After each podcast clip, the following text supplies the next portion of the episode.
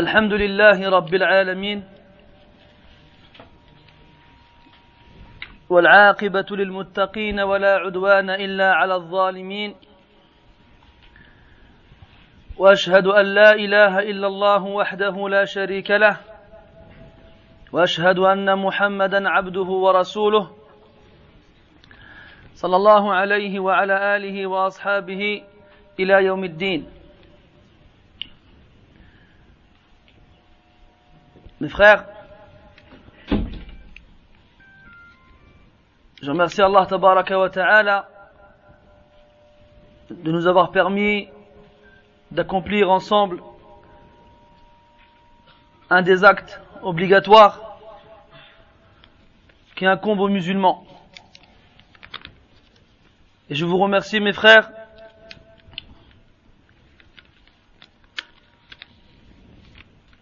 pour la bonne opinion que vous avez de moi.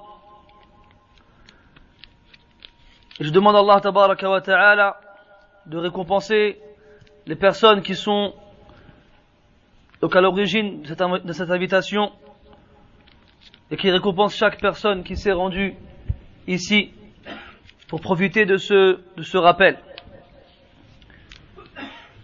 Mes frères, le sujet qu'on va aborder aujourd'hui nous concerne tous. Il n'y a pas d'exception à cette règle.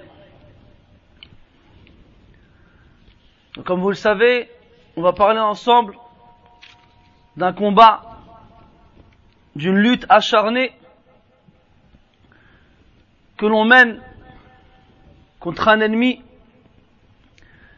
qui est constamment avec nous, mais qu'on ne voit jamais. Quel est-il Il s'agit de nous-mêmes. An-nafs. Le mot nafs revient plusieurs fois dans le Coran dans différents sens. Ibn al-Qayyim rahimahullah dans Kitab Ar-Ruh donne certaines des significations de ce mot. Et la signification qui nous importe ici est l'âme ou l'esprit, un-nafs. Il y a certains traducteurs qui l'ont appelé l'ego. C'est le moi intérieur. C'est toi qui, à l'intérieur, tiens les manettes et te contrôle. Et ça, en général, c'est ce qui se passe pour la plupart des gens. Donc cette âme qui est la tienne, il y a un combat qui se livre entre toi et elle. Soit tu la bats, tu prends le dessus, ou soit elle te bat et elle prend le dessus. Donc s'il y a un combat, c'est que forcément c'est ton ennemi. Et l'être humain ici-bas, il a beaucoup d'ennemis. Il a eu un ennemi avant qu'il ne naisse. Cet ennemi-là a juré à Allah Azza wa qu'il serait l'ennemi de tous les êtres humains. Qui est-il? C'est Iblis et sa descendance. L'être humain a un autre ennemi qu'il a avec lui constamment, il s'agit de son âme. C'est pour ça que quand on parle du combat que l'on livre avec soi-même, avec son âme, il ne faut pas oublier que cette âme-là, cette âme-là, pardon, elle a un complice, un assistant, et qui dit combat, dit arme. Et elle a des armes. Donc si tu veux savoir comment vaincre ton ennemi, il faut savoir d'abord qui est ton ennemi et quelles sont ses ressources pour pouvoir ensuite lui livrer un combat dans lequel tu auras plus de probabilité de le, de le battre. Donc le pire de tes ennemis est celui que tu as entre tes deux côtes, entre tes côtes. Cette âme qui a été créée, Ammaratun Bissou, elle a été créée dans un caractère où elle leur donne le mal.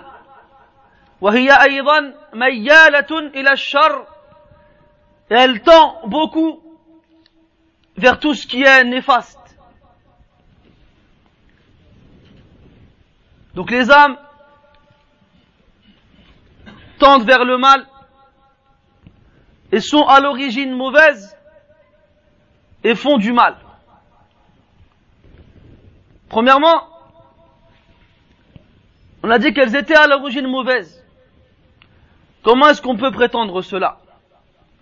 Allah ta'ala dit dans le Coran إنا عرضنا الأمانة على السماوات والأرض والجبال فأبين أن يحملنها وأشفقن منها وحملها الإنسان إنه كان ظلوما جهولا Nous avons exposé le dépôt aux cieux, à la terre, ainsi qu'aux montagnes. Exposer le dépôt, c'est-à-dire on a proposé à ces créatures de prendre le dépôt, c'est-à-dire la foi,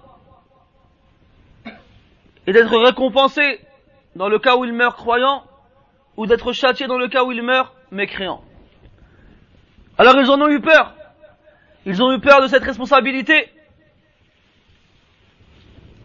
Et qui l'a porté L'être humain. Pourquoi? Car il a en lui deux caractéristiques à la base. Innahu kana zaluman jahula. Zaloum, c'est-à-dire injuste. Et Jahoul, c'est-à-dire ignorant. Et ces deux caractéristiques, lorsqu'elles sont combinées, amènent forcément au mal. L'ignorance, c'est dans la façon de percevoir les choses et de les assimiler. Et l'injustice, c'est dans la façon d'appliquer les choses envers soi-même ou envers les autres. Ces deux éléments-là sont les opposés de la science et de la justice. Ce qui nous permet de faire le bien. Donc les éléments qui sont présents initialement chez l'être humain le poussent à faire du mal. L'ignorance et l'injustice. Et cette information nous amène à comprendre que quand l'être humain, il a une âme pure qui appelle au bien, ce n'est pas de lui-même, mais c'est une réussite qu'Allah lui a accordée. Dans le Coran, Allah Ta'ala, il dit, ونفس وما سواها فألهمها فجورها وتقواها قد أفلح من زكاها وقد خاب من دساها ونفس par les savants ont divergé sur le sens de nafs ici, et des plus prédécesseurs ont dit qu'il s'agissait de la vie de tout, de être animé, qu'il soit être humain, djinn ou autre. Pourquoi? Parce qu'ici il est indéfini. Ou un avec la, avec le tanwin. On n'a pas un. Donc ça ne concerne pas une âme parmi une autre, parmi d'autres, mais c'est général. ma sawaha et la perfection dans laquelle il l'a établi, dans laquelle il l'a créé, فألهمها فجورها وتقواها أي كما قال ابن عباس بين لها الخير والشر il lui a montré le bien et le mal à l'âme et après il nous dit قد أفلح من زكاها certes a réussi celui qui l'aura purifié. Mais quand on dit ici celui qui l'aura purifié, on parle de qui? De toi? Est-ce que toi, tu peux purifier ton âme? Vous allez me répondre oui. Je veux répondre oui aussi. Mais moi je parle à l'origine. à la base, c'est Allah subhanahu qui choisit qui il purifie. C'est Allah azza wa qui choisit les âmes de ses serviteurs qui sont dignes et qui méritent d'être purifiés. Dans le Coran, Allah Ta'ala, il dit, ولولا فضل الله عليكم ورحمته ما زكى منكم من أحد أبدا Et si ce n'était la grâce d'Allah et sa miséricorde, il n'aurait purifié parmi vous personne. ولكن الله يزكي من يشاء. Mais Allah purifie qui il veut. Dans le Coran, Allah il dit, فلا تزكوا أنفسكم هو أعلم بمن اتقى Ne vous purifiez pas vous-même. Yani ne prétendez pas que vos âmes soient, sont pures. C'est lui, Allah Azza wa Jal, qui sait mieux qui est le plus pieux. Qui est le plus pieux. Donc comme on va voir par la suite les différentes sortes d'âmes qui existent, si en, en entendant leur définition, tu te reconnais parmi les meilleurs, alors remercie Allah Azza wa Jal, car il t'a choisi et il t'a élu et il a voulu pour toi un énorme bien. Donc je disais, cette âme-là, à la base, elle appelle au mal. Et elle tend vers le mal, et elle est mauvaise. Regardez, dans ce qu'on appelle khutbatul haja, ce sermon, cette introduction que les imams, les prédicateurs et les savants disent dans leur discours Inna wa nasta'inuhu ila akhirih et à la fin enfin il y a un passage dans lequel on dit shururi anfusina et on cherche refuge auprès d'Allah azza wa contre le mal de nos âmes contre le mal de nos âmes. Shururi anfusina. Ce passage-là prouve que nos âmes procurent ou bien accomplissent et pas seulement un mal, mais des mots. Parce que le mot shurur ici c'est le pluriel du mot shar. Donc on cherche refuge auprès d'Allah contre le mal de nos âmes ou bien les actions mauvaises que nos âmes puissent effectuer. Donc lorsqu'on sait cela, on sait déjà le danger qu'il y a dans cet ennemi. Maintenant, il faut savoir, est-ce que toutes les âmes sont mauvaises? Comment est-ce qu'on peut savoir cela? Comment est-ce qu'on peut savoir la nature de l'âme humaine dans toutes ses facettes? On demande à celui qui connaît l'être humain mieux que l'être humain ne se connaît lui-même. Qui est-il son créateur, subhanahu wa ta'ala? Allah Azza wa te connaît mieux que toi, tu ne te connais toi-même. Et il connaît mieux que tout le monde ce qu'ils peuvent connaître.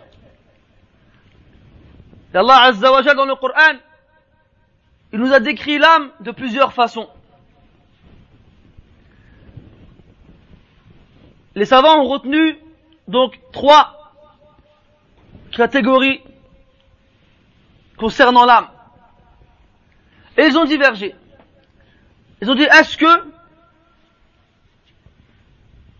il y a une âme, mais qui peut avoir une de ces trois caractéristiques différentes?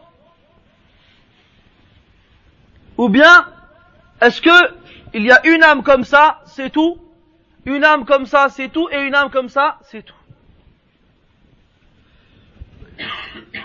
Et la parole la plus proche, la plus juste, c'est que l'âme est l'origine, est le tronc qui revêtira des vêtements différents. Et en fonction du vêtement qu'elle portera, donc elle aura suivi un chemin. La première des âmes à laquelle Allah Azza fait référence dans le Coran est l'âme instigatrice du mal. An-nafsul ammaratu Il n'a pas dit al-amiratu bis-su' Il a dit al-ammaratu bis-su' Et ammara, en conjugaison arabe, répond à une échelle qui indique la multitude. Fa'ala. Comme quand Allah il dit Wa inni la ghaffarun. Ghaffar, ça veut dire يغفر كثيرا لكثير من الناس il pardonne beaucoup donc la multitude revient à l'action et il pardonne à beaucoup de gens donc la multitude revient à celui qui subit l'action là c'est clair طيب donc Ammara c'est à dire que l'âme elle ordonne beaucoup dire que l'ordre chez elle se répète de nombreuses fois. Et elle leur donne beaucoup de choses. Elle leur donne beaucoup de fois, beaucoup de choses. Mais c'est quoi ces choses-là? C'est assou. Et c'est quoi assou C'est le mal. Inna nafsa la Certes, l'âme ordonne beaucoup de fois beaucoup de mal. Cette âme-là, c'est une âme qui n'est pas apaisée tranquillisée lorsqu'elle entend Allah t'a imposé cela ou Allah t'a interdit cela. Elle n'aime pas les limites. Elle n'aime pas les restrictions. C'est pour ça que le prophète sallallahu alayhi wa sallam a dit حفت الجنة بالمكاره وحفت النار بالشهوات Le paradis a été entouré par des choses détestables. Bilmakari. Ça veut dire quoi des choses détestables Des choses détestables à l'âme. Parce que les éléments qui entourent le paradis sont des choses en général que l'âme n'aime pas accomplir. C'est pour ça qu'on a dit, que le prophète a dit, alayhi bil makari. Ce qui entoure le paradis sont des choses détestables. Pour qui? Pour l'âme. Et ce qui entoure l'enfer, shahawat ce sont les, les plaisirs. Parce que l'âme, elle aime assouvir ses plaisirs. L'âme, elle aime concrétiser ses passions. Et plus tu lui ouvres la porte, plus tu réponds affirmativement à ses, à ses envies, et plus, et plus elle devient forte. Et plus, et moins, pardon, tu arriveras à la contredire. Inna nafsa la ammaratun bisu illa ma rahima rabbi. L'âme qui appelle au mal. D'ailleurs, imaginez que l'âme, c'est une bête, un fauve un lion. imagine que toi, tu es ce bonhomme avec un fouet dans la main et une chaise dans l'autre. Le dompteur, comme on, comme on les voit dans les cirques. Ben, t'en as qui ne savent pas gérer correctement leurs bêtes et qui ne savent pas aussi les nourrir correctement. Ils les nourrit trop.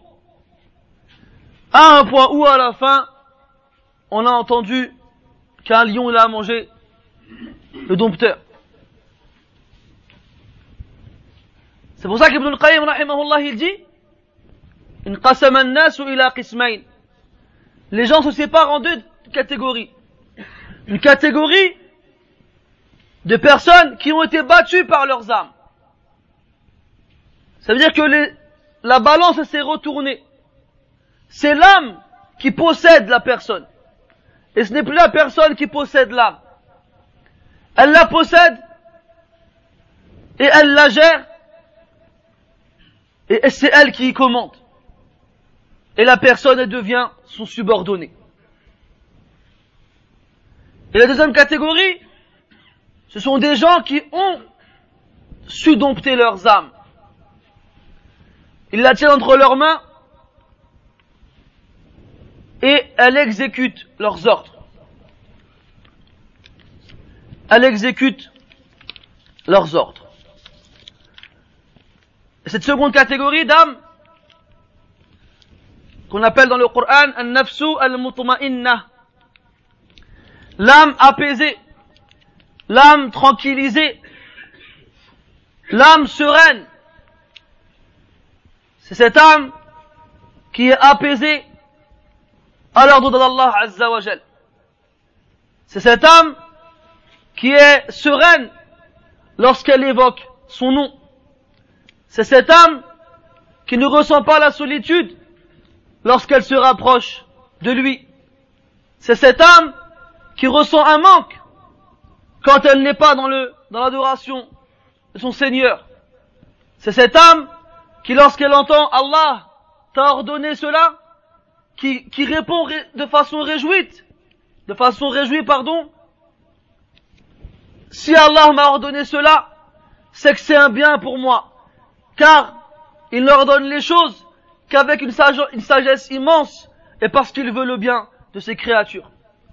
C'est cette âme, lorsqu'elle entend Allah interdit cela, elle répond de façon réjouie. Si Allah interdit cela, c'est parce qu'il y a un mal dans cette action et pour nous. Et Allah n'interdit à ses serviteurs que ce qui est mauvais pour eux. Et elle n'éprouve pas de mal, elle n'éprouve pas de manque, pardon, à s'abstenir d'effectuer une action qui est interdite. Et toi, si tu veux savoir ton degré de sérénité au niveau de l'âme, regarde la vitesse que tu as à accomplir les ordres d'Allah Azzawajal et à t'éloigner de ce qu'il a interdit. Et sache que plus tu seras rapide à l'obéissance d'Allah et au fait de s'éloigner de sa désobéissance, et plus tu seras rapide sur le pont qui passe au-dessus de l'enfer pour arriver au paradis. Car comme vous le savez, ce pont sera traversé par les croyants et chaque personne le traversera à une vitesse qui ira avec son degré de piété ici-bas. Plus il était pieux, et plus il passera vite. Prophète dit alayhi salatu wassalam, فَمِنْهُمْ مَنْ يَمُرُّ كَلَمْحِ الْبَصَرِ Il y en a parmi eux qui passeront comme en un clin d'œil. وَمِنْهُمْ مَنْ يَمُرُّ كَالْبَرْقِ Et il y en a parmi eux qui passeront comme l'éclair. وَمِنْهُمْ مَنْ يَمُرُّ كَالرِّيَاحِ الْمُرْسَلَةِ أو كالريح المرسلة Il y en a qui passeront comme le vent. D'autres comme les chevaux, les purs sangs qui atteignent des vitesses très élevées. D'autres comme les chameaux qui sont élevés pour la course. Et ainsi de suite. En fonction de tes actions ici-bas. Et la rétribution est en accord avec la nature de l'action. Si tu étais rapide ici, dans l'obéissance d'Allah alors tu seras rapide sur ce pont. Si tu étais lent ici, dans l'obéissance d'Allah Azzawajal, alors tu seras lent sur ce pont. Regarde le croyant lorsqu'il est enterré et lorsque les anges viennent l'interroger et lorsqu'il répond correctement et qu'Allah Azzawajal lui ouvre une porte vers le paradis et que les branches des arbres du paradis descendent à un point où, elles sont proches de lui et que les tapis du paradis sont déployés devant lui et qu'il sent l'odeur du paradis et qu'un homme vient avec une apparence belle, une apparence magnifique, avec une odeur magnifique et des vêtements très beaux, et que le croyant ne le reconnaît pas, lui dit qui es-tu? Un visage tel que le tien n'apporte que des bonnes nouvelles. Il lui répond, je suis tes bonnes actions. Nous t'avons connu ici-bas que rapide dans l'obéissance d'Allah et lent dans la désobéissance d'Allah, alors Allah t'a rétribué de la meilleure façon. Plus t'es rapide ici-bas pour obéir à Allah, et plus les choses se, seront faciles pour toi après la mort. Et vice versa. ça veut dire que plus tu es lent ici, à obéir à Allah, et puis les répercussions, de ta lenteur se feront voir par la suite. Des fois, des gens entendent que telle action est interdite, que telle action est obligatoire, et les voici qui soupirent, et qui font des bruits, qui ressemblent à celui de l'âne, lorsqu'il a un poids trop, trop lourd sur son dos, et qu'il a du mal à le porter. Hein? Qu'est-ce que vous avez vous à tout nous interdire? Qu'est-ce que vous avez tout Tout est obligatoire ou tout est interdit? Et moi je vous leur répondre, et qu'est-ce que vous avez vous à tout permettre? Qu'est-ce que vous avez vous à ne plus considérer quoi que ce soit comme étant interdit? Regarde le farq, regarde la différence qu'il y a chez les chrétiens entre les gens qui sont pratiquants, entre guillemets, et ceux qui ne le sont pas. Regarde la différence qu'il y a dans la pratique religieuse chez les chrétiens entre les, les religieux et les autres. Va dans un monastère regarde un moine, qu'est-ce qu'il fait Je ne sais pas combien de prières ils ont par jour. Ils font des jeûnes dans lesquels ils s'abstiennent de parler, ils s'abstiennent de manger. Et le plus aberrant, c'est qu'ils s'interdisent le mariage et d'avoir des enfants. Ils se privent de tout plaisir. Ils s'isolent et se recueillent et se coupent de la vie. Chez les chrétiens, tu vois la différence entre celui qui prétend être religieux et l'autre. Omar ibn Khattab anhu, passé dans un chemin, il a aperçu un moine assis par terre en train de lire l'Injil, en train de lire l'évangile. Et ce moine, quand Omar l'a vu, il a été touché, car il a vu des vêtements sales, des vêtements déchirés. Il a vu de la maigreur dans le visage de cette personne-là. Et en plus de cela, en lisant l'Injil, il pleurait. Omar l'a regardé comme ça, et il s'est mis à pleurer aussi. Il a dit, Omar, pourquoi pleures-tu? Il a dit, je l'ai vu, et j'ai pensé au verset où Allah Ta'ala, il dit, Amilatun nasibah. Amilatun, elles ont œuvré. En parlant des visages, des visages des gens d'ici-bas qui seront humiliés le jour du jugement. هل أتاك حديث الغاشية وجوه يومئذ خاشعة عاملة ناصبة Des visages ce jour-là seront humiliés, rabaissés. Amilatun c'est-à-dire elles ont œuvré, elles ont fait des choses ici-bas que très peu de personnes ont pu faire. Dans ce qu'elles ont cru être l'adoration d'Allah. Mais elles n'ont pas choisi le bon chemin. D'où la fin du verset, bas. Elles se sont éreintées, elles se sont fatiguées, entre guillemets, pour rien. Le moine, il s'abstient de manger d'une certaine partie de la journée. Il s'abstient de parler. Il s'abstient de vivre en société, en communauté. Il s'abstient de se marier, d'avoir des enfants et d'avoir des rapports charnels. Et à la fin, il meurt. Et il n'a pas cru au prophète, alayhi wassalam, ni au Coran. Alors il sera éternellement en enfer. Il s'est fatigué. Il s'est éreinté. Pour rien. C'est pour ça que Omar radiallahu anhu l'a vu et il a pleuré. Revenons chez nous chez les musulmans. Aujourd'hui, comme on dit au bled, tout va bien, tout est halal, t'entends plus le mot haram, t'entends que makrouh. On a que des fuqaha dans la umma. On a des, jurys, des, des, consultes qui savent la distinction qu'il y a entre le makrouh et le haram. Et si tu veux faire le, petit malin, tu lui demandes la distinction qu'il y a entre makrouh tahriman et makrouh tanzihan. Et là, il bégaye, il dit quoi? Je me ramené à un élément supplémentaire, tu m'as perdu là.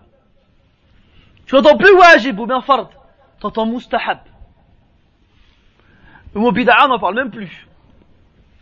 Ce qui est étonnant, c'est que les imams, ils disent tous dans le début de leur discours, kullu bid'atin dalalah wa kullu dalalatin finnar. Chaque innovation est un égarement chaque égarement est dans l'enfer. Mais t'entends personne parler de bid'a. Comme s'il n'y avait pas de bid'a. Et moi, ce qui me tue, c'est des gens qui font des actions que personne dans le monde musulman ne fait, et ça les gêne pas. Ça les perturbe pas, ça les dérange pas. Tu dis, tu trouves pas bizarre que tu fasses ça, toi, et que dans, en Arabie Saoudite, ils le font, ils le font pas? Bien, parce qu'ils ont pas le même, ils ont pas le même madhab. ils ont trouvé des réponses à tout. Ils ont trouvé des réponses à tout. Mais bien entendu, des fausses et des mauvaises réponses. Et quand tu le bloques avec des versets du Coran et des hadiths du prophète, salam, alors tu as le droit à la fameuse phrase Ouais, mais vous, vous exagérez, vous vous interdisez tout, Allah il a pas dit comme ça, Allah il a dit Fais la prière, sois gentil, et Allah ghafurur rahim. Il a résumé le Coran en deux phrases. Il a fait mieux que les, les, les, les, les qui ont fait un petit tafsir. Wallah, shay ajib, hada. Eh ben ça, mes frères, ces réactions, ce sont des preuves, des preuves, comme quoi l'âme cette personne, elle n'est pas mutma'inna. Elle n'est pas apaisée. Elle n'est pas tranquillisée à l'ordre d'Allah Azza wa. Lorsque le prophète sallallahu alayhi wa sallam est arrivé à Médine, il a remarqué qu'il y avait deux jours dans l'année dans, dans, lesquels les Ansar, les Médinois, s'amusaient. Car c'était pour eux des jours de fête. Le prophète sallallahu alayhi wa sallam leur a dit, Quels sont ces deux jours? Ils ont répondu, ce sont des jours dans lesquels nous nous amusons. Alors le prophète leur a dit, alayhi salatu wasalam, Inna Allah qad abdalakum, abdalahuma bima huwa khayrun minhuma. Allah les a remplacés par ce qui est meilleur qu'eux. Eid al-Fitr wa Eid al-Adha. Donc l'Eid de la fin du Ramadan et l'Eid qui va bientôt arriver du, sacrifice. Est-ce que tu as entendu toi un Ansari dire oui mais non nous on préférait nos jours Ta'bakri on préférait les jours qu'on avait avant nous. Non, personne. Sami'na wa ata'na. On a entendu et on a obéi. On met en pratique directement. Pas comme nous, tu entends Sami'na wa ata'na, t'as remarqué, avant la prière dans la mosquée, il y a l'iqama, l'imam il dit aux gens, i'tadilu, et il fait takbir, et t'entends plein de gens derrière qui disent Sami'na wa ata'na.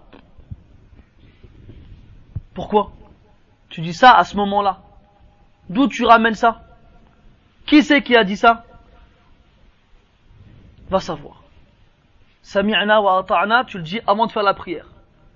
Mais quand on te ramène à l'ordre d'Allah Azza wa ou du prophète wassalam, il n'y a plus de Sami'na wa ata'na. Il y a du Sami'na wa asayna. On l'a entendu et on désobéit. Donc l'âme al-mutma'inna, c'est l'âme qui est apaisée, tranquillisée à l'ordre d'Allah Azza wa C'est l'âme qui, lorsqu'elle écoute du Coran, elle s'évade. Elle sent le bonheur et elle entre dans un paradis. Comme il dit Ibn Taymiyyah, il y a un paradis si bas. Si le croyant n'y entre pas, il n'entrera pas dans le paradis de l'au-delà. Et c'est ce paradis, c'est le paradis de la foi, c'est le paradis de la ilaha illallah, c'est le paradis du Coran. Dans le Coran, Allah dit, Ala qulub. N'est-ce pas par le rappel d'Allah que les cœurs se tranquillisent Et toi, tu allumes la radio, tu mets de la musique et tu te tranquillises. Et quand on met du Coran, nous dit c'est bon euh, le Coran, il n'y a personne qui est mort. Ya subhanallah. Ya subhanallah.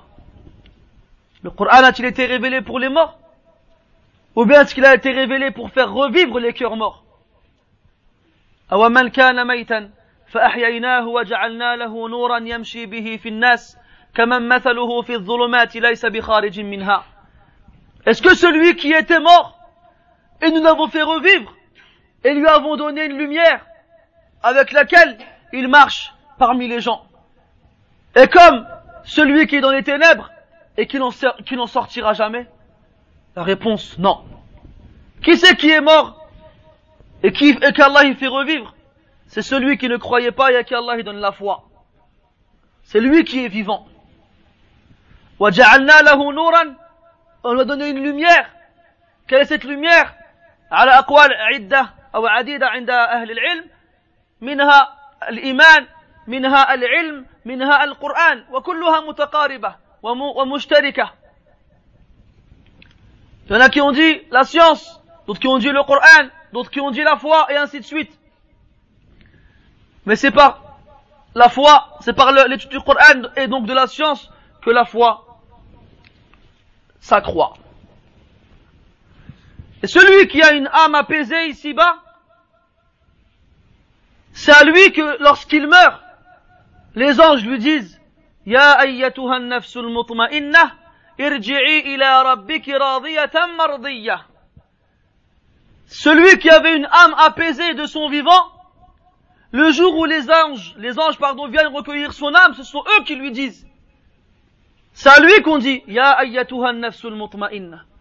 Ô toi, ô toi âme apaisée, irji'i ila rabbiki radiyatan mardiyya, retourne vers ton Seigneur, satisfaite et agréée. Pourquoi? Parce que le prophète dit alayhi salatu wassalam, Man ahabba liqa Allah, ahabba Allah, ahabba Allahu liqa'ah, man kariha liqa Allah, kariha Allahu liqa'ah. Celui qui aime à rencontrer Allah, eh bien Allah il aime à le rencontrer. Et celui qui déteste à rencontrer Allah, eh bien Allah il déteste à le rencontrer. Alors Aïcha radiallahu anha elle a dit, Ya Rasulallah, adalik al-maut, fakulluna nakrahu al-maut. Est-ce que tu fais référence à la mort Mais nous détestons tous la mort. C'est-à-dire qu'on déteste tous mourir. Donc elle a eu peur que ça voudrait dire qu'on déteste rencontrer Allah. Pourquoi tu lui as dit non? Il lui a dit, lorsque le croyant s'apprête à mourir, Allah Azzawajal lui fait voir ce qu'il qu'il attend comme délice et, et récompense dans l'au-delà. Alors, il aime à rencontrer Allah et Allah il aime à le rencontrer. Quant au mauvais, lui avant de mourir, Allah il lui fait voir les affres et les châtiments qui l'attendent. Alors il déteste à rencontrer Allah parce qu'il sait que ce qui viendra après sera pire. Et Allah il déteste à le rencontrer. Donc celui qui a vécu apaisé dans sa foi et dans sa pratique religieuse et à l'ordre d'Allah, lui quand il va mourir, il sera apaisé parce qu'il sait que ce qu'il attend par la suite sera beaucoup mieux.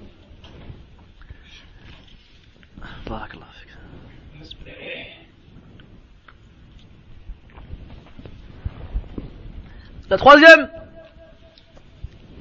le troisième vêtement de l'âme,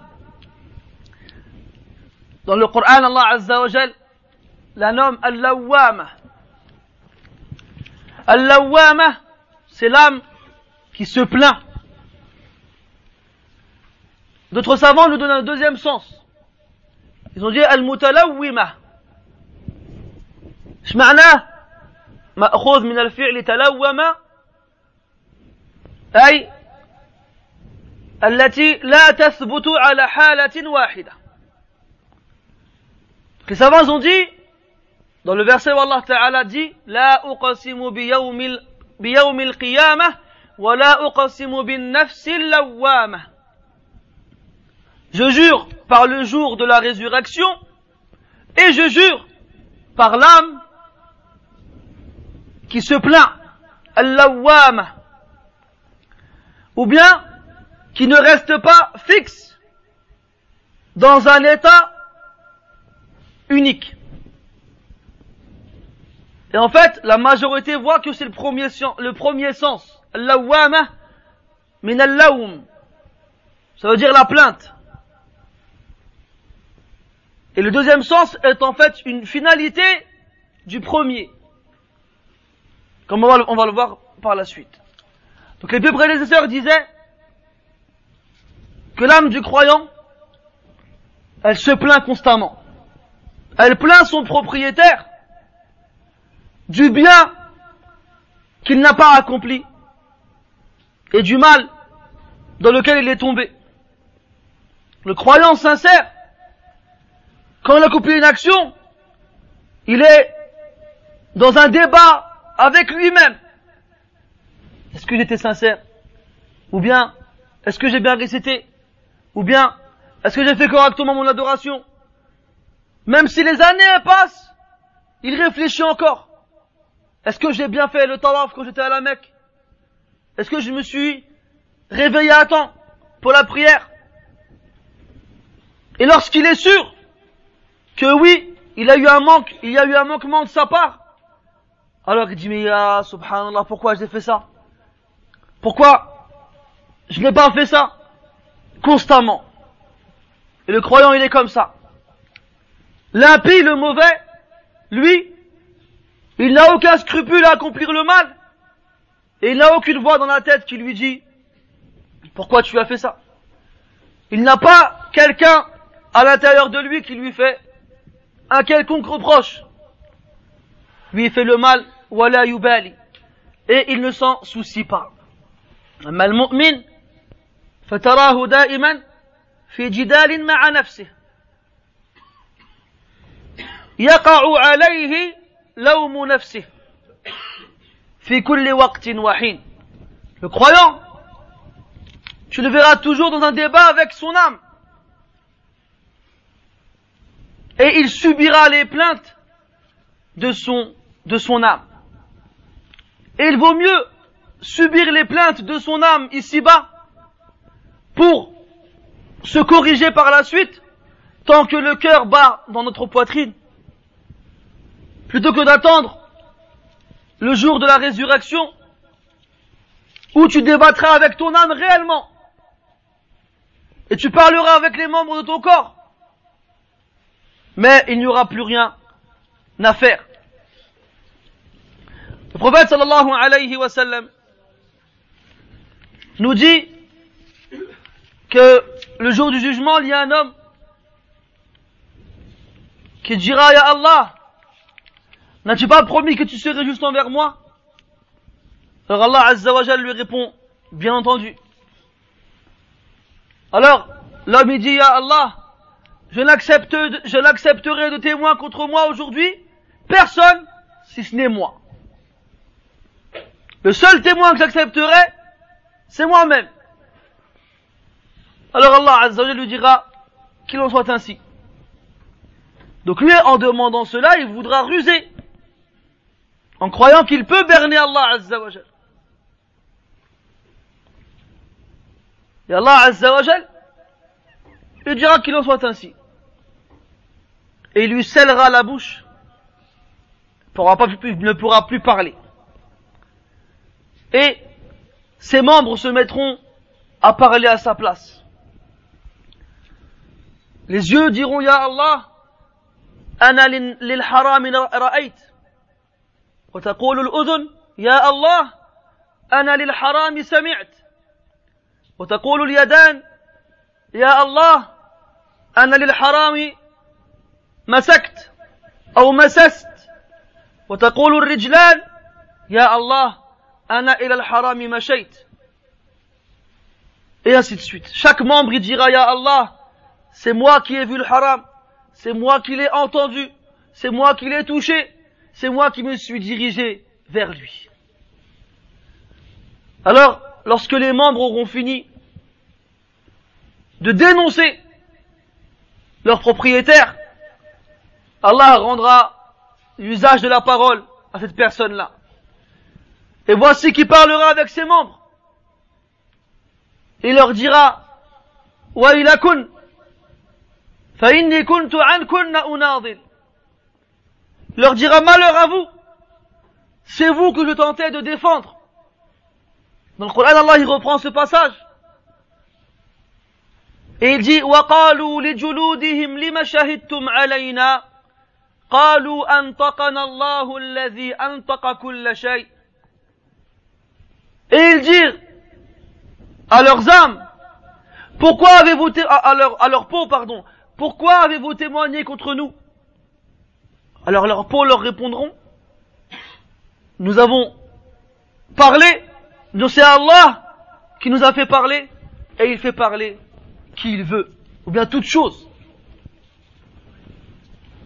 Alors si tu veux avoir le dessus sur le débat que tu as avec ton âme, fais-le ici. tant que tu en es capable. Tu n'auras pas le dessus. Et c'est eux qui auront le dernier mot.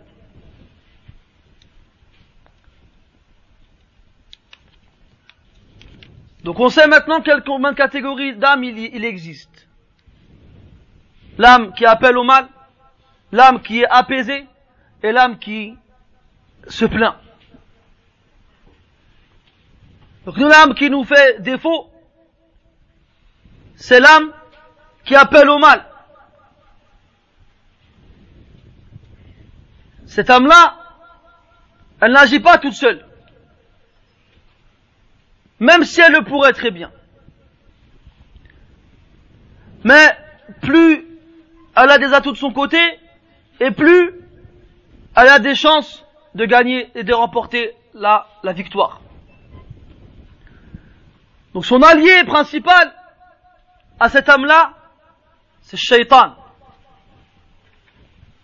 Et qui dit combattre son âme, dit aussi combattre son Shaitan. Et qui dit combat, comme on l'a dit tout à l'heure, dit arme. Et les armes préférées, et l'arme, préférée de l'âme, c'est ash-shahawat. C'est les passions. C'est les désirs, al-ahwa wa shahawat. Et comme on l'a dit, si tu te laisses commander et contrôler par ton âme, et que tu lui réponds à l'affirmatif, à chacune des demandes qu'elle effectue, eh ben, tu deviens, sans le savoir et sans le vouloir, un de ses adorateurs. le Coran, Allah Ta'ala, il dit,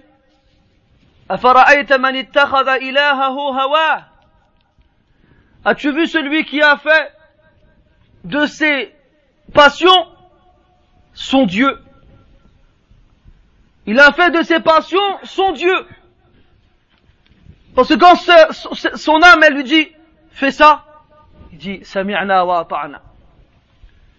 Il dit, on a entendu et on a obéi. Quand elle lui dit, elle lui dit, ne fais pas ça, il dit, sami'na wa. On a entendu et on a obéi. Quand elle lui dit, rapproche-toi de cela, il y va en courant. Quand elle lui dit, éloigne-toi de cela, il s'en écarte sans prendre le temps de se retourner en marche arrière. Donc le fait de d'obéir aveuglément à son âme est grave et peut amener très loin. Donc on voit l'importance de ce, de ce combat que l'on doit mener constamment contre elle, contre cette âme-là, et qu'on sache que ce combat ne finira que lorsque notre vie finira. C'est un combat qui dure jusqu'à la fin de notre vie. C'est un combat qui s'arrête avec le dernier battement de cœur. Et l'âme et le shaitan travaillent main dans la main jusqu'à ce dernier instant. Comme il a été rapporté que l'imam Ahmed ibn Hanbal rahmatullahi alayh était en train d'agoniser sur son lit. Il vivait ces derniers instants. Et son fils Abdullah était à son chevet. Et donc l'imam Ahmed rahimahullah à cause de la de la fièvre et de la maladie perdait conscience de temps en temps. Il s'évanouissait. Et à un moment, il a ouvert les yeux et il a regardé vers, il a regardé devant lui et il a dit La ba'd, la ba'd. Et il s'est réévanoui. La ba'd, ça veut dire pas encore, pas encore. Son fils, qui assiste à la scène, ne comprend pas ce qu'il se passe. Et il pensait que son père était en train de délirer à cause de la fièvre. Plus tard, lorsque son père se sentait mieux et qu'il avait repris ses esprits, son fils lui a dit, Ya abati, oh mon père, pendant tes, tes inconsciences, tu as ouvert les yeux, tu as crié pas encore, pas encore. Pourquoi as-tu dit cela? Il a répondu qu'il a vu Shaitan apparaître devant lui et lui dire Ya Ahmed, ça y est, t'as réussi, tu nous as échappé, bravo. Il est en train de vivre ces derniers moments. Et le Ahmed y répond Non, pas encore, pas encore. Pourquoi? Parce qu'il est toujours vivant. Toujours vivant. Et Iblis, il sait pertinemment que tant que le cœur de l'être humain bat, il peut trouver un moyen de l'égarer. Comme dans ce afar qui a été rapporté, lorsque Iblis fut chassé du ciel, il a dit, Ya Allah, la wa izzatika wa jalalik, la أغوينهم ما دامت أرواحهم في أجسادهم فقال الله تبارك وتعالى وعزتي وجلالي لأغفرن لهم ما داموا يستغفرونني Iblis il a dit, Ya Allah, par ta puissance, ta majestuosité, je les égarerai tant que leurs âmes seront dans leur corps. Tant que ton âme est dans ton corps, eh ben Iblis il va tout faire pour t'égarer. Et Allah il lui a répondu par ma puissance et ma gloire, je leur pardonnerai tant qu'ils imploreront mon pardon. Donc ton âme t'appelle à assouvir tes passions et tes désirs. Et Iblis t'appelle à mécroire en Allah Azzawajal, à délaisser le bien, à accomplir le mal. Et leurs armes sont nombreuses et variées.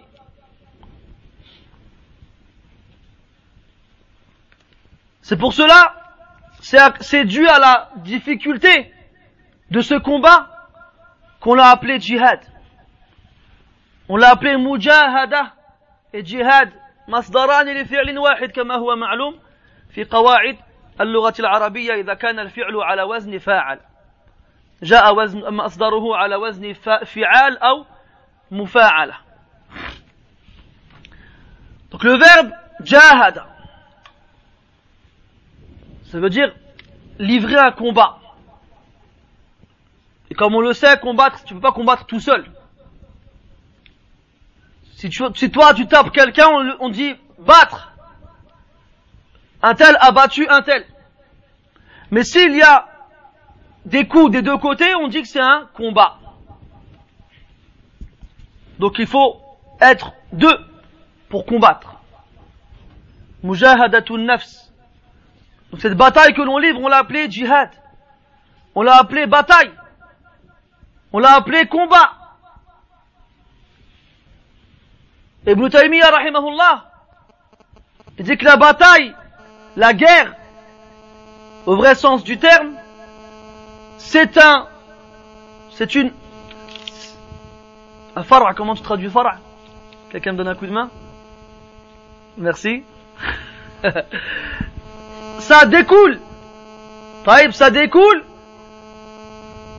de la bataille contre son âme. Parce que tu ne peux pas combattre un ennemi concret qui en veut à ton din, qui en veut à, ta foi, si tu n'as pas réussi à battre l'ennemi qui est entre tes côtes. Donc la bataille concrète découle de la bataille abstraite. La bataille avec le vrai, avec l'ennemi humain c'est un dérivé de la bataille contre l'âme. Quand on a su plus ou moins maintenant les types d'âmes qui existent, et laquelle est dangereuse pour nous, et quel est son complice, et quelles sont les armes qu'elle peut utiliser, il nous reste à savoir maintenant comment la combattre. Comment faire pour que cette âme soit pour toi un animal dompté et ne soit pas celui qui tient la cravache, et que toi tu sois l'animal, la bête, entre ses mains. Donc je disais justement tout à l'heure, je, je, voulais en venir à, à, ça, donc le fait que ce combat soit difficile à ce point, qu'il ne s'arrête qu'avec la, vie, la fin de la vie, c'est pour ça que le prophète il a dit alayhi salatu wassalam, Al-Mujahidu man jahada nafsah. Wal-Muhajiru man hajara أي من هاجر إيش الخطايا أو كما قال عليه الصلاة والسلام المجاهد c'est celui qui combat son âme c'est celui qui combat son âme s'il sait combattre son âme alors il saura combattre le reste de ses ennemis s'il n'a pas eu le dessus sur son âme il ne pourra pas avoir le dessus contre un autre de ses ennemis c'est pour ça que Omar ibn al-Khattab, radiallahu anhu, quand il a envoyé Sa'd ibn Abi Waqqas dans la région du Shem, et qu'il y avait une bataille avec, donc, les occupants de l'époque, il a envoyé une lettre à Sa'd, et il lui a dit dans cette lettre-là, ô Sa'd, méfie-toi de tes péchés, plus que tu ne te méfies de tes ennemis. Méfie-toi de tes péchés plus que tu ne te méfies de tes ennemis. Et comme tu fais attention autour de toi en temps de guerre à l'ennemi, sa position, ses stratégies, l'étendue de son territoire ou bien la force qu'il peut avoir, alors fais attention à ton âme et à tes péchés encore plus. Fais attention à ton âme et à tes péchés encore plus. Les savants ils disent que la bataille contre l'âme repose sur quatre éléments essentiels. Quatre éléments que l'on retrouve dans une surah du Coran que tout le monde connaît. Premièrement, c'est combattre son âme sur le fait d'apprendre les moyens de rester sur la voie droite, les moyens d'accomplir des actions pieuses. Car pour qu'une action elle, soit pieuse, il faut deux conditions. Qu'elle soit réservé à Allah Azza wa Qu'on ne les fait que pour Allah. Et la deuxième, qu'elle soit en conformité avec la sunna du prophète sallallahu alayhi wa sallam. Si tu veux que ton action soit pieuse, il faut absolument qu'il y ait ces deux conditions dedans. Sinon, elle ne sera pas acceptée. Donc comment faire si tu ne sais pas quelle est la sunna du prophète alayhi wassalam? Donc tu te dois de combattre ton œuf, ton âme, pour l'apprentissage de ta religion. Et nous tous ici, nous savons à quel point il est difficile d'étudier, malgré toutes les facilités qu'on a. Avant, on se plaignait parce qu'on comprenait pas l'arabe. Alors il y a plein de frères qui nous ont traduit plein de livres en français. Avant on se plaignait parce qu'on n'avait pas de savant en France. Alors on a des cassettes et des MP3 et des CD et Internet. Le savant tu l'as dans ta chambre. T'as des sites de savants aujourd'hui qui diffusent leurs cours en direct. T'as même une boîte mail dans laquelle tu peux poser des questions en direct et le chir il te répond en direct. Chez toi, ici, à Noisiel, le 77. Et lui, il est en Arabie Saoudite, à Mecca, à Medine ou dans une autre ville. Hachib. On a tous des MP3, des téléphones qui font tout. Après l'oreille le micro, du micro, le téléphone. Il fait tout. Caméra, il fait appareil photo, dictaphone, lecteur MP3, lecteur MP4, lecteur MP20. المهم on a tout. اسمحوا لي. Alors où ils sont Là, Où ils sont les chouyours Où sont-ils T'as des frères, ils ont dans leur téléphone le Coran entièrement resté par plusieurs lecteurs différents. Regarde. Alors j'ai le Coran entier de Shir Soudais, de Shir Shuraim, de Shir Fulan, de Shir Fulan. Et lui, qu'il ne connaît pas Juz Amma. Maghrour ant. Comment tu peux te, te vanter d'avoir Stin Hizb 20 fois dans ton téléphone alors que t'as même pas réussi à prendre Juz Pareil avec les Doros. Il y a un frère, il a son disque dur portable, 100 gigas, de Shir Al-Fawzan, de Shir Ibn Baz, de Shir Al-Albani, rahmatullah alayhim. Et lui, le frère, il parle pas l'arabe. Hajib, avec ça, tu devrais être le, meilleur parmi nous. Vous savez pourquoi? Parce qu'il a quelque chose dans son, en lui-même qui le freine et qui lui met des obstacles pour réussir à faire cela. Quand il voit qu'il y a une école qui est ouverte et qu'il va aller pour s'inscrire, il prend le prospectus comme ça, il voit quoi? 200 euros C'est trop cher. Ou bien, oh c'est que le soir, mince, je travaille. Ou bien, les réponses, hein, on les, excuses, on les connaît tous, hein. on en a plein, plein en, stock. Et à la fin, il fait plus de cours. Il n'en fait pas. Ou bien il s'inscrit. Mais il se plaint, il trouve que le prof il donne trop de devoirs. Ou bien il n'explique pas assez. Ou bien euh, il n'est pas assez compétent.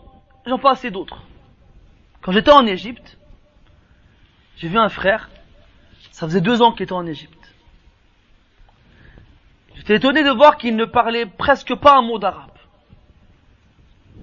Je lui ai dit, t'as fait quoi pendant deux ans?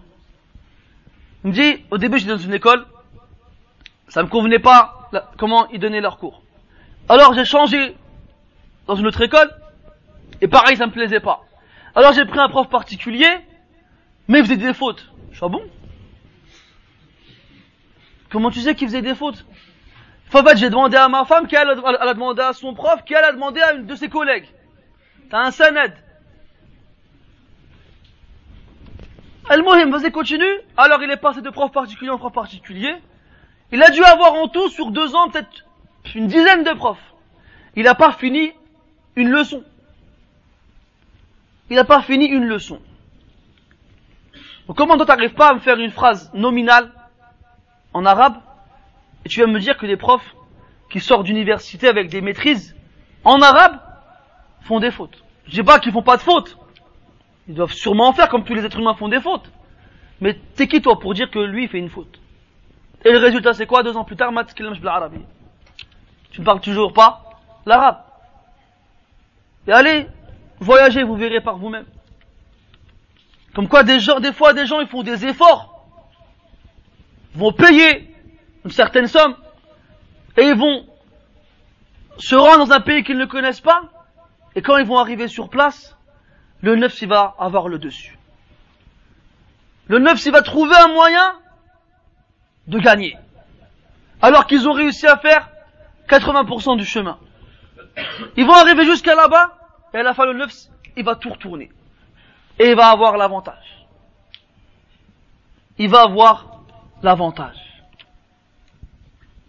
Donc, tout ça pour dire qu'il faut forcer son âme à étudier et à apprendre. Et n'oubliez pas ce hadith que tout le monde connaît, où le prophète dit alayhi salatu wassalam, Man yuridillahu bihi khayran yufaqihu fi din.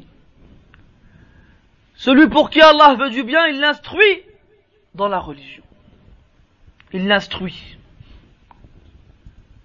وقال يحيى بن آدم أحد الصالحين من السلف إذا لم يرد الله بعبده خيرا شغله بالأغاليط Lorsqu'Allah ne veut pas du bien pour son serviteur, il l'occupe avec les fautes des autres. C'est un savant dans les fautes que les autres commettent, mais un ignorant dans ce qu'il doit obligatoirement connaître. Lorsque tu vois quelqu'un comme ça, ce n'est pas quelqu'un pour qui on a voulu du bien.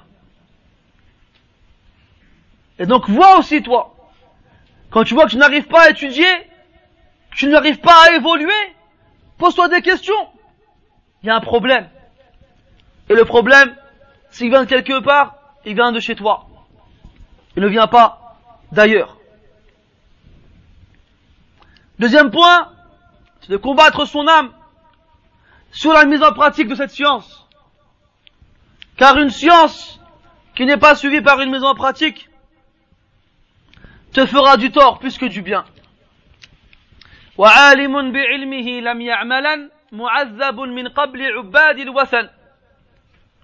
Et un savant qui ne, qui ne pratique pas sa science sera châtié avant les adorateurs de statues. Troisième point, combattre son âme sur le fait d'appeler les gens vers Allah Azza wa et de leur enseigner ce que tu as appris. Il y a des gens qui apprennent, masha'Allah, et qui mettent en pratique, mais qui le gardent pour eux. Qui ne le transmettent pas comme ils ont aimé le trouver chez les autres et le prendre de chez les autres. Et le prophète, alayhi nous a bien mis en garde contre le fait de cacher une science. Kitmanul ilm. Comment toi, Allah, il t'a ouvert les portes de la science et de la mise en pratique, et tu la gardes pour toi, et tu n'en fais pas profiter les autres. Et ceci fait partie des grands péchés. Celui qui a caché une science sera ligoté, comment dit, baïonné, baïonné avec des liens en feu le jour du jugement. Des liens en feu, ou du moins des liens de feu le jour du jugement. Et enfin, quatrième point, de combattre son âme sur la patience que l'on, que l'on va devoir fournir suite aux difficultés qu'on va rencontrer lorsqu'on appellera les gens vers Allah Azza wa Jalla. والعصر إن الإنسان لفي خسر إلا الذين آمنوا وعملوا الصالحات وتواصوا بالحق وتواصوا بالصبر. Par le temps, l'être humain est voué à la perdition, sauf ceux qui croient, font des actions pieuses, se recommandent mutuellement la vérité et se recommandent mutuellement la patience. Ceux qui croient, la foi, et la foi tu ne l'obtiens qu'avec la science. Et font des actions pieuses, la mise en pratique de cette science. Se recommandent mutuellement la vérité, appeler les gens vers Allah Azza wa Et se recommandent mutuellement la patience, car lorsque tu appelles les gens vers Allah, il y en a toujours qui vont se lever contre toi.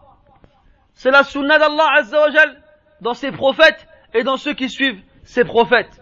وكذلك جعلنا لكل نبي عدوا شياطين الإنس والجن يوحي بعضهم إلى بعض زخرف القول غرورا ولو شاء ربك ما فعلوه فذرهم وما يفترون Et c'est ainsi que nous avons attribué à chaque prophète un ennemi parmi les démons des êtres humains et les démons des djinns.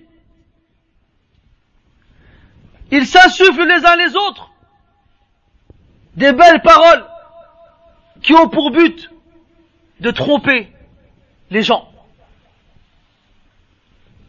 Les prophètes ont toujours reçu, ont toujours rencontré dans leur chemin des ennemis qui se sont confrontés à eux. Et Allah, leur a toujours donné la victoire. Il en sera ainsi pour ceux qui suivent les prophètes.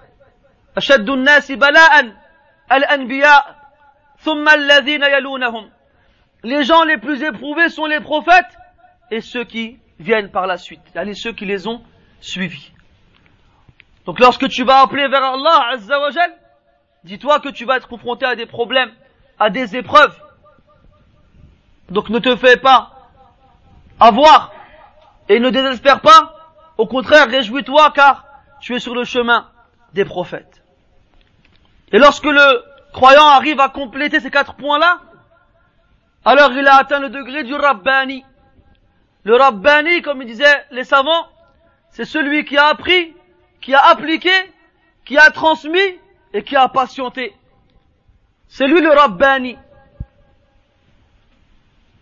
Donc tu dois déjà combattre ton âme sur ces quatre points-là.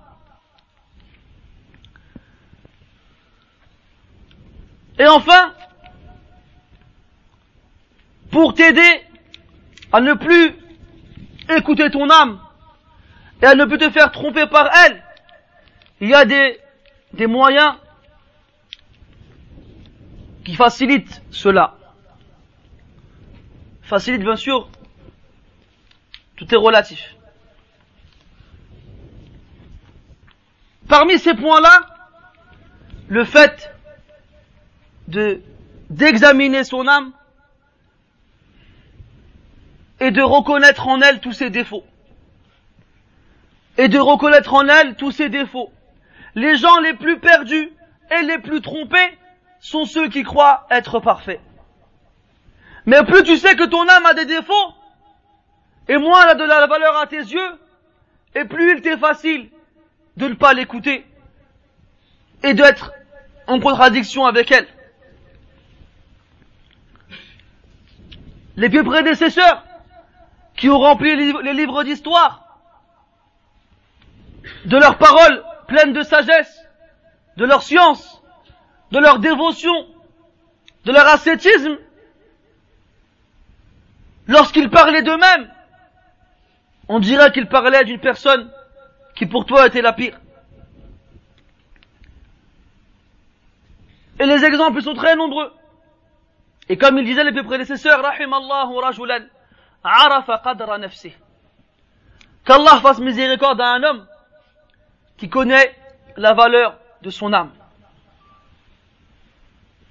Lorsqu'il marche et qu'il rencontre les gens, pour lui tout le monde est meilleur que lui. Il y avait certains pays prédécesseurs qui lorsqu'ils faisaient le pèlerinage et qu'ils se retrouvaient sur Arafat et qu'ils voyaient les, les, pèlerins. Tous revêtus revêtus du ihram. En train d'invoquer Allah et de pleurer. Et de se recueillir et de se repentir. Ils disaient Ya Allah ne rejette pas leurs invocations parce que je suis parmi eux. Ça c'est des imams dans la piété qui disent ça. Disait, Ya Allah, ne rejette pas leurs invocations parce que moi je suis parmi eux. Il y en a d'autres qu'on voyait pleurer après le pèlerinage. On leur disait, Subhanallah, pourquoi pleures-tu? Tu devrais te réjouir. Allah t'a permis de faire le pèlerinage. Et lui répondait, j'ai peur qu'Allah n'a accepté de personne parce que j'étais là. Alors que ces gens-là, ils, ont rempli les livres d'histoire, comme on l'a dit tout à l'heure, de leur piété, et de leur crainte. Eux ne se faisaient pas avoir lorsque les gens s'agglutinaient autour d'eux et qui leur posaient des questions et qui leur embrassaient la tête et les mains et les pieds même des fois et qui leur ramenaient des cadeaux. Quelqu'un de normal, il va se sentir supérieur aux autres. Eux, c'était l'inverse complètement. Comme Soufiane al-Thawri, une fois, il était à la Mecque, et les gens l'ont reconnu, alors ils ont couru, ils ont couru, ils se sont mis autour de lui. Alors il s'est mis à pleurer. Ils ont dit, ah, Abba Abdullah, ma yubkik. قال أخشى أن تكون هذه الأمة قد ضاعت إذا احتاجت إلى مثلي. Je crains que cette communauté se soit perdue s'ils ont besoin de quelqu'un comme moi. Soufiane al-Thawri, qui dit ça. Ibn Mas'ud radiallahu anhu, un jour qu'il sort de chez lui, il voit les gens qui le suivent. Et il leur a dit, لو تعلمون ذنوبي لما وطئ عقب اثنان ولحثيتم التراب على رأسي Il a dit, si vous connaissiez mes péchés, il n'y aurait pas eu de personne qui marcherait derrière moi. Et vous auriez, au contraire, recouvert ma tête de sable. on te racontait parmi les morts. Ça, c'est Ibn Mas'ud qui dit ça, radiallahu anhu. Et toi, quand tu marches dans la rue, tu as le nez tellement dans le ciel qu'on a l'impression que tes, pieds ne, touchent pas le sol. Alors qu'Allah Azzawajal décrit les croyants dans le Coran en disant « Wa ibadur rahmani alladhina yamshuna al-ardi » Et les serviteurs du tout miséricordieux sont ceux qui, lorsqu'ils marchent sur terre, marchent humblement, humblement, modestement. Ne marchent pas avec le nez vers le ciel. Comme ceux qu'Allah dit dans le Coran, d'où Allah Ta'ala parle, ولا تمشي في الأرض مرحا إنك لن تخرق الأرض ولن تبلغ الجبال طولا Ne marche pas sur terre plein de, de glorioles, comme ils disent en français. Yani, en, comme un vantard.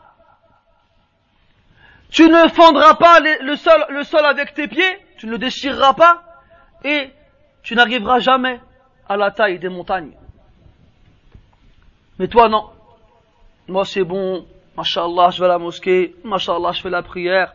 Mashallah, j'ai fait le jeûne cette année entièrement. Mashallah, des fois, je fais ci. Mashallah, des fois, je fais ça. Et tu te vois déjà au paradis. Tu te vois déjà au paradis. Il y avait un salaf qui disait, lorsque tu vois quelqu'un de plus vieux que toi, dis-toi qu'il est meilleur que toi. Car il a adoré Allah Ta'ala plus que toi. Et lorsque tu vois quelqu'un de plus jeune que toi, dis-toi qu'il est plus, qu'il est meilleur que toi, car il a moins désobéi à Allah Ta'ala que toi. Et un autre, qui est arrivé à 60 ans, et il s'est dit, ça fait combien de jours? 60 ans. Il arrivé à un certain nombre, je m'en souviens plus c'était combien, c'était plus de 10 000. Beaucoup plus. Alors il a hurlé. Il nous dit, qu'est-ce qui t'arrive? Il a dit, 60 ans, ça fait 10 000 et quelques jours. Ça veut dire que si je meurs là, et que j'ai fait un péché par jour, j'arriverai devant Allah avec 10 000 et quelques péchés. Que dire alors? Si j'ai fait des milliers de péchés tous les jours Comme c'est le cas pour nous. Comment après ça tu peux croire que tu es meilleur que les autres? Comment après ça tu peux croire que ton âme a une quelconque valeur?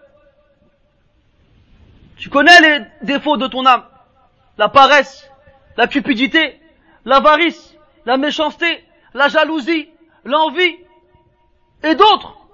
Comment alors est-ce que tu peux lui donner une importance Et pire encore, comment est-ce que tu peux t'abaisser à lui obéir? C'est que toi tu es encore plus faible qu'elle. Lorsque tu connais les défauts de ton âme, ça t'amène à quoi? À la détester. À la détester. Car si tu aimes ton âme, tu as ce défaut, on appelle ça en français la, la, mégalomanie, le culte de la personne, s'aimer soi-même. Tu te rappelles le schtroumpf coquet? Dans les schtroumpfs, il avait un miroir, il se regardait tous les jours. Dans le miroir, il se trouvait le plus beau, il se trouvait le meilleur et ainsi de suite. Le culte de soi-même, pas terrible exemple, hein, vous n'avez pas, vous avez pas accroché. C'était pour détendre l'atmosphère. Al-Muhim, le culte de la personne. Quand tu t'aimes, tu te regardes dans le miroir, tu dis, Psahtek. Il y a un problème. Comment tu peux t'aimer quand tu sais les défauts que tu as en toi? Et moi, je te ramène quelqu'un qui a les mêmes défauts que toi. Je te ramène quelqu'un, lui, il ment, il triche, ah, il, est jaloux, il est avare, il est, il est, il est. Il est comme moi, lui. Tu vas l'aimer? Là. Alors comment tu pourrais l'aimer toi? Comment tu pourrais, pardon, t'aimer toi-même? Alors que tu as les mêmes défauts que lui Et les salafs, les pieux prédécesseurs, lorsqu'ils parlaient d'eux-mêmes, on avait l'impression qu'ils aimaient tout le monde sauf eux. Comme ces exemples qu'on a donnés précédemment. Et lorsque tu as, entre guillemets, cerné les défauts de ton âme, et que tu as détesté ton âme, il te devient facile de ne plus l'écouter et de ne plus l'obéir. Et il te reste alors à faire un bilan des actions que tu commets tous les jours aussi sévèrement que le patron qui vient examiner, entre guillemets, les entrées d'argent que les employés ont fait. Remarquez aujourd'hui dans les supermarchés ou bien dans les restaurants, les patrons ils mettent des caméras au-dessus des caisses pour voir si le caissier il va pas prendre là dans la caisse. À la fin de la journée, il fait l'inventaire. Combien de produits sont sortis? Combien d'argent il est rentré? Et il appelle un comptable pour faire ce bilan. Pour être sûr qu'il n'a pas perdu un centime. Eh bien toi, fais la même chose avec tes actions. Prends, avant de dormir, quelques minutes et remémore-toi les actions que tu as faites aujourd'hui, bonnes et mauvaises. Les mauvaises, repens-toi à Allah et implore son pardon, car il est certes miséricordieux et pardonneur. Les bonnes, regarde si elles ont été bien faites. Regarde si tu aurais pu mieux les faire. Regarde si tu n'as pas fait d'ostentation. Est-ce que tu les aurais fait de la même façon si tu avais été tout seul? Fais al-muhasaba. Le bilan, l'examen. Comme Omar radiallahu anhu disait, حاسبوا أنفسكم قبل أن تحاسبوا وزنوها قبل أن توزنوا. فاليوم عمل ولا حساب. وغدا حساب ولا عمل. وتزينوا للعرض الأكبر يوم لا تخفى منكم خافية. Jugez-vous avant qu'on vous juge. Et pesez vos actions avant qu'on ne les pèse pour vous. Car aujourd'hui, il y a des actions, mais pas encore de jugement. Demain, il y aura un jugement et il n'y aura plus d'action. Et embellissez-vous pour le jour de la grande exposition, le jour où on va tous être appelés à comparaître devant Allah, le jour où rien de ce qu'on peut cacher restera caché. Et enfin, on conclut avec ces versets où Allah Ta'ala dit فأما من طغى وآثر الحياة الدنيا فإن الجحيم هي المأوى وأما من خاف مقام ربه ونهى النفس عن الهوى فإن الجنة هي المأوى Quant à celui qui a été rebelle et a préféré la vie d'ici-bas, alors l'enfer sera son refuge. Et quant à celui qui a craint sa comparution devant son Seigneur et a interdit son âme de suivre ses désirs, ses désirs alors le paradis sera son refuge. Tu veux que le paradis soit ton refuge? Alors interdis à ton âme de suivre ses passions. Ça doit, ça doit être toi qui ordonne et qui interdit. Et c'est à elle d'obéir et pas l'inverse. Et ce combat, il a lieu tous les jours. C'est pour ça qu'Ibn al-Qayyim dit, qu'une âme, elle peut être dans une heure, mutma'inna, ammaratun bissu et. Elle peut être les trois, en un clin d'œil. Parce que le combat, il est toujours présent. Une fois t'as le dessus, une fois t'es battu, une fois tu te reposes, et ainsi de suite. Jusqu'au dernier souffle qu'Allah t'a écrit. نسأل الله تبارك وتعالى أن ينصرنا على أعدائنا وعلى أعداء أنفسنا ونسأله تبارك وتعالى أن يجعل أنفسنا مطمئنة لأمره راضية لقضائه وقدره سبحانك اللهم وبحمدك أشهد أن لا إله إلا أنت نستغفرك ونتوب إليك وصلى الله وسلم وبارك على محمد وعلى آله وأصحابه أجمعين وبارك الله فيكم ومعذرة على الإطالة.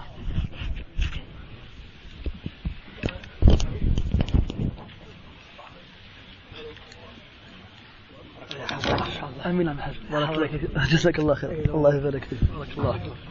وقلت سبع لغات عربية أيوه. ليس يقول عربية وش